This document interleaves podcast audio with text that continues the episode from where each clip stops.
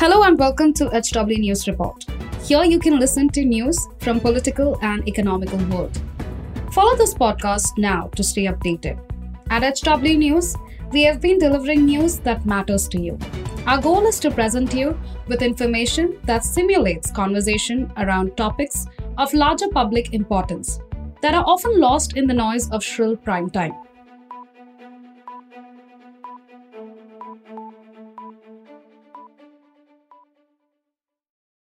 The Supreme Court, which was hearing a batch of pleas seeking legal validation for same sex marriage on Monday, has sent the matter to five judge constitution bench. The hearing of the case will begin on April 18. On November 25 last year, the Supreme Court saw the center's response to separate pleas moved by two gay couples seeking enforcement of their right to marry and direction to the authorities concerned to register their marriage under the Special Marriage Act. The petitions on which the top court issued the notice sought a direction that the right to marry a person of, of one's choice be extended to LGBTQ people as part of their fundamental right. Of the petitions sought an interpretation of the Special Marriage Act 1954 in a gender neutral manner where a person is not discriminated against due to his sexual orientation.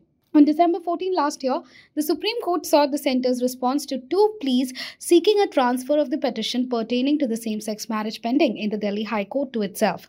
On January 6, the Supreme Court clubbed and transferred to itself all such petitions pending before the different high courts, including the Delhi High Court. The center filed its affidavit on Sunday in which it strongly opposed same sex marriage. It informed the Supreme Court in the affidavit that the concept of an Indian family involves a biological man and a woman. And it won't be possible for the court to change the entire legislative policy of the country that is deeply embedded in religious and societal norms. Defending the central government's opposition to same sex marriage, Union Law Minister Kiran Rijiju said that it is a serious policy matter that needs a discussion. You must be clear that the government is not interfering with the personal life or activities of an individual. Personal freedom of personal activities of citizens are never questioned or disturbed or regulated by the government. However, when the issue concerns the institution of marriage, it is a policy matter that needs serious discussion, said Rijiju.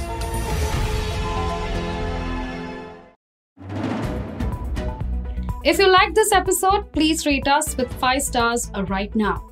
HW News podcasts are available on BingePods and all other audio platforms. Also, don't miss to check out South Connect from the House of HW News podcast. And we're sure you'll love it too.